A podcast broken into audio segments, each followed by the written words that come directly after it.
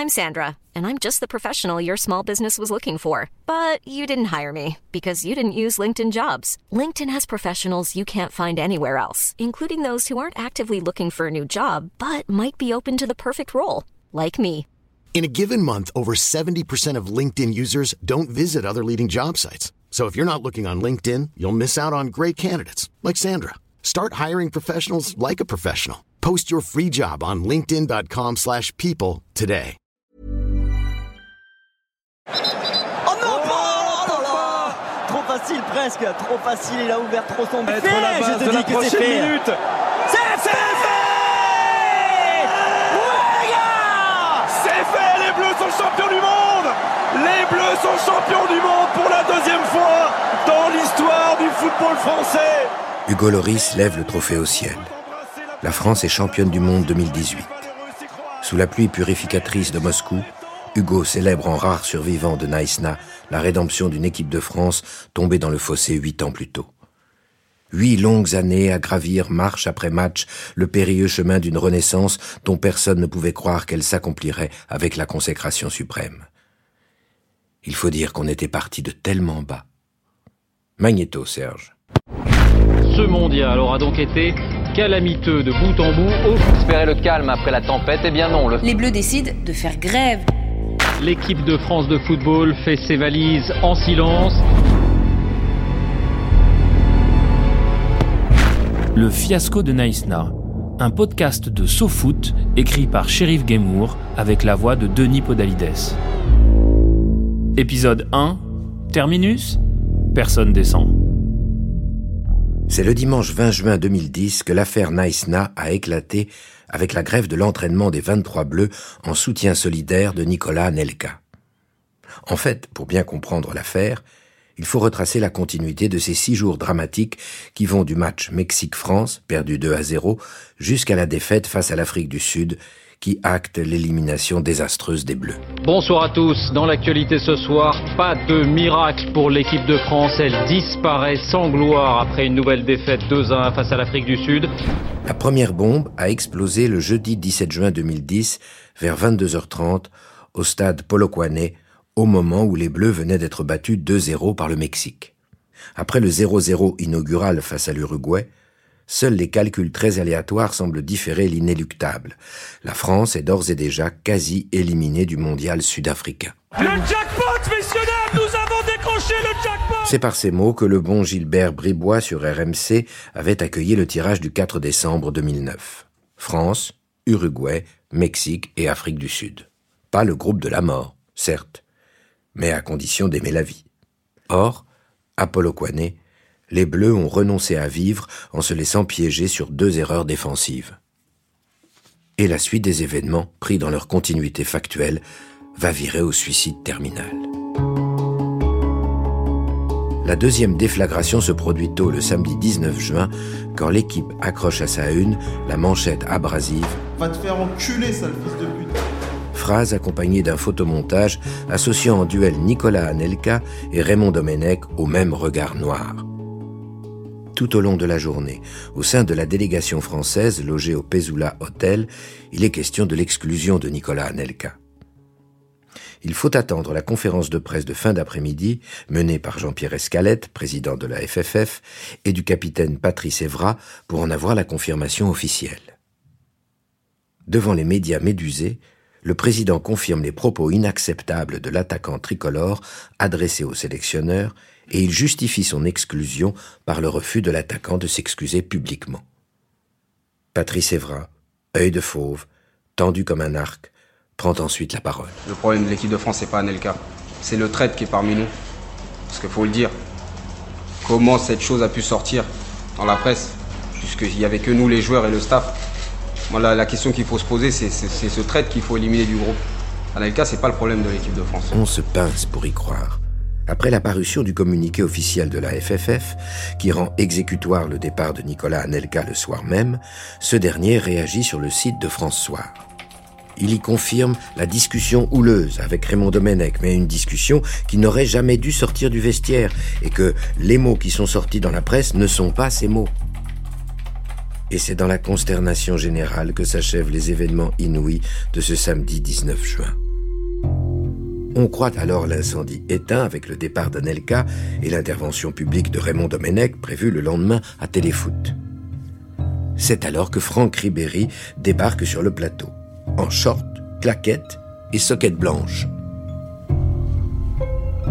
Ému aux larmes, il déclame une tirade chargée d'excuses pour les mauvais matchs des Bleus, de souffrances ressenties personnellement et par l'ensemble de l'équipe, et de démenti aux rumeurs d'altercation entre lui et Johan Gourcuff, qui l'écorche en Courcuff. On a besoin d'un joueur comme Johan Gourcuff. Et quand on dit que je me suis battu avec lui dans un avion, des choses comme ça, c'est n'importe quoi.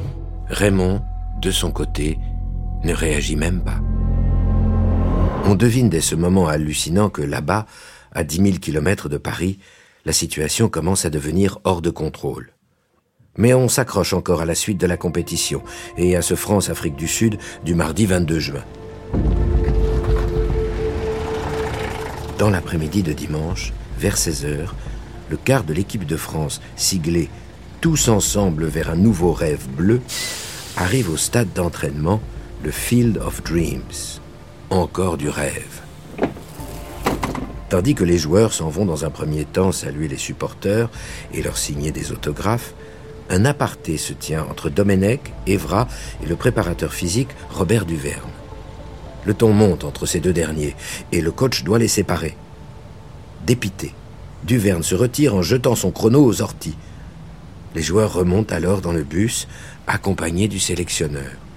On ne comprend toujours pas ce qui se passe finalement, les joueurs décident de ne pas s'entraîner, de retourner directement dans le bus et donc de supprimer l'entraînement. C'est du jamais vu, euh, Manu. Franchement, euh, c'est la plus grave crise du, foot français et peut-être même du sport français que là on est en train de vivre. C'est alors que surgit Jean-Louis Valentin, directeur délégué chargé de l'équipe de France. Il explose en larmes.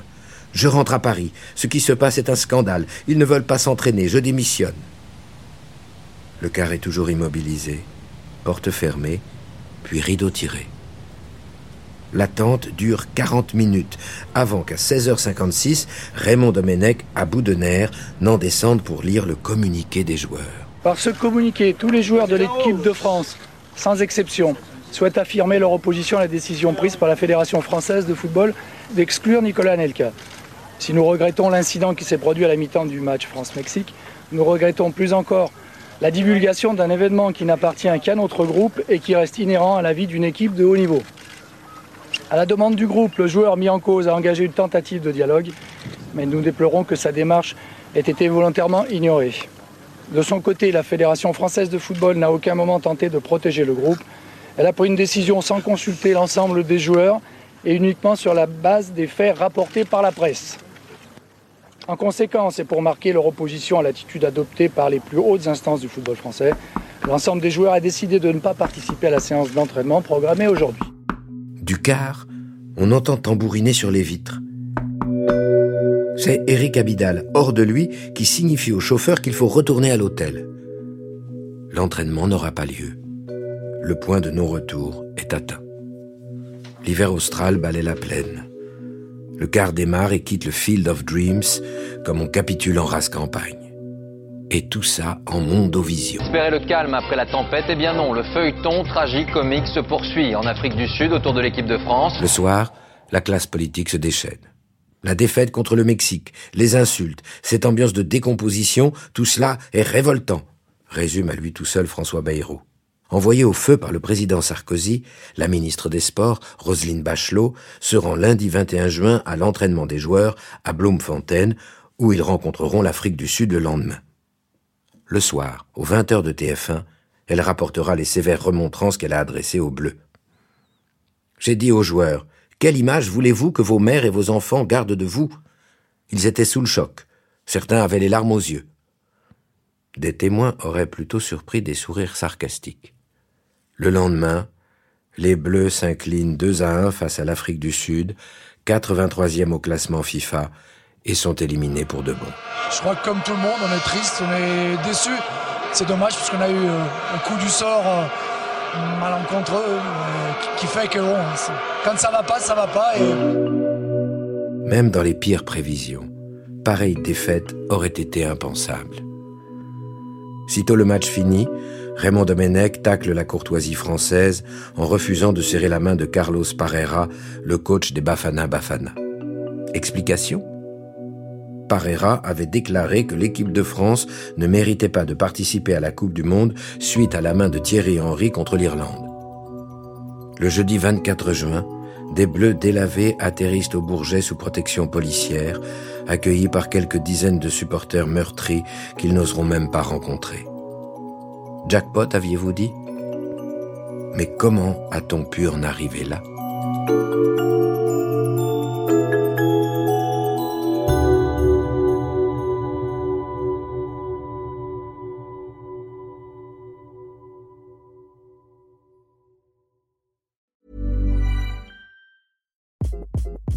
Hi, this is Craig Robinson from Ways to Win, and support for this podcast comes from Invesco QQQ the official ETF of the NCAA. Invesco QQQ is proud to sponsor this episode and even prouder to provide access to innovation for the last 25 years. Basketball has had innovations over the years too. We're seeing the game played in new ways every day. Learn more at Invesco.com slash QQQ. Let's rethink possibility. Investco Distributors, Inc.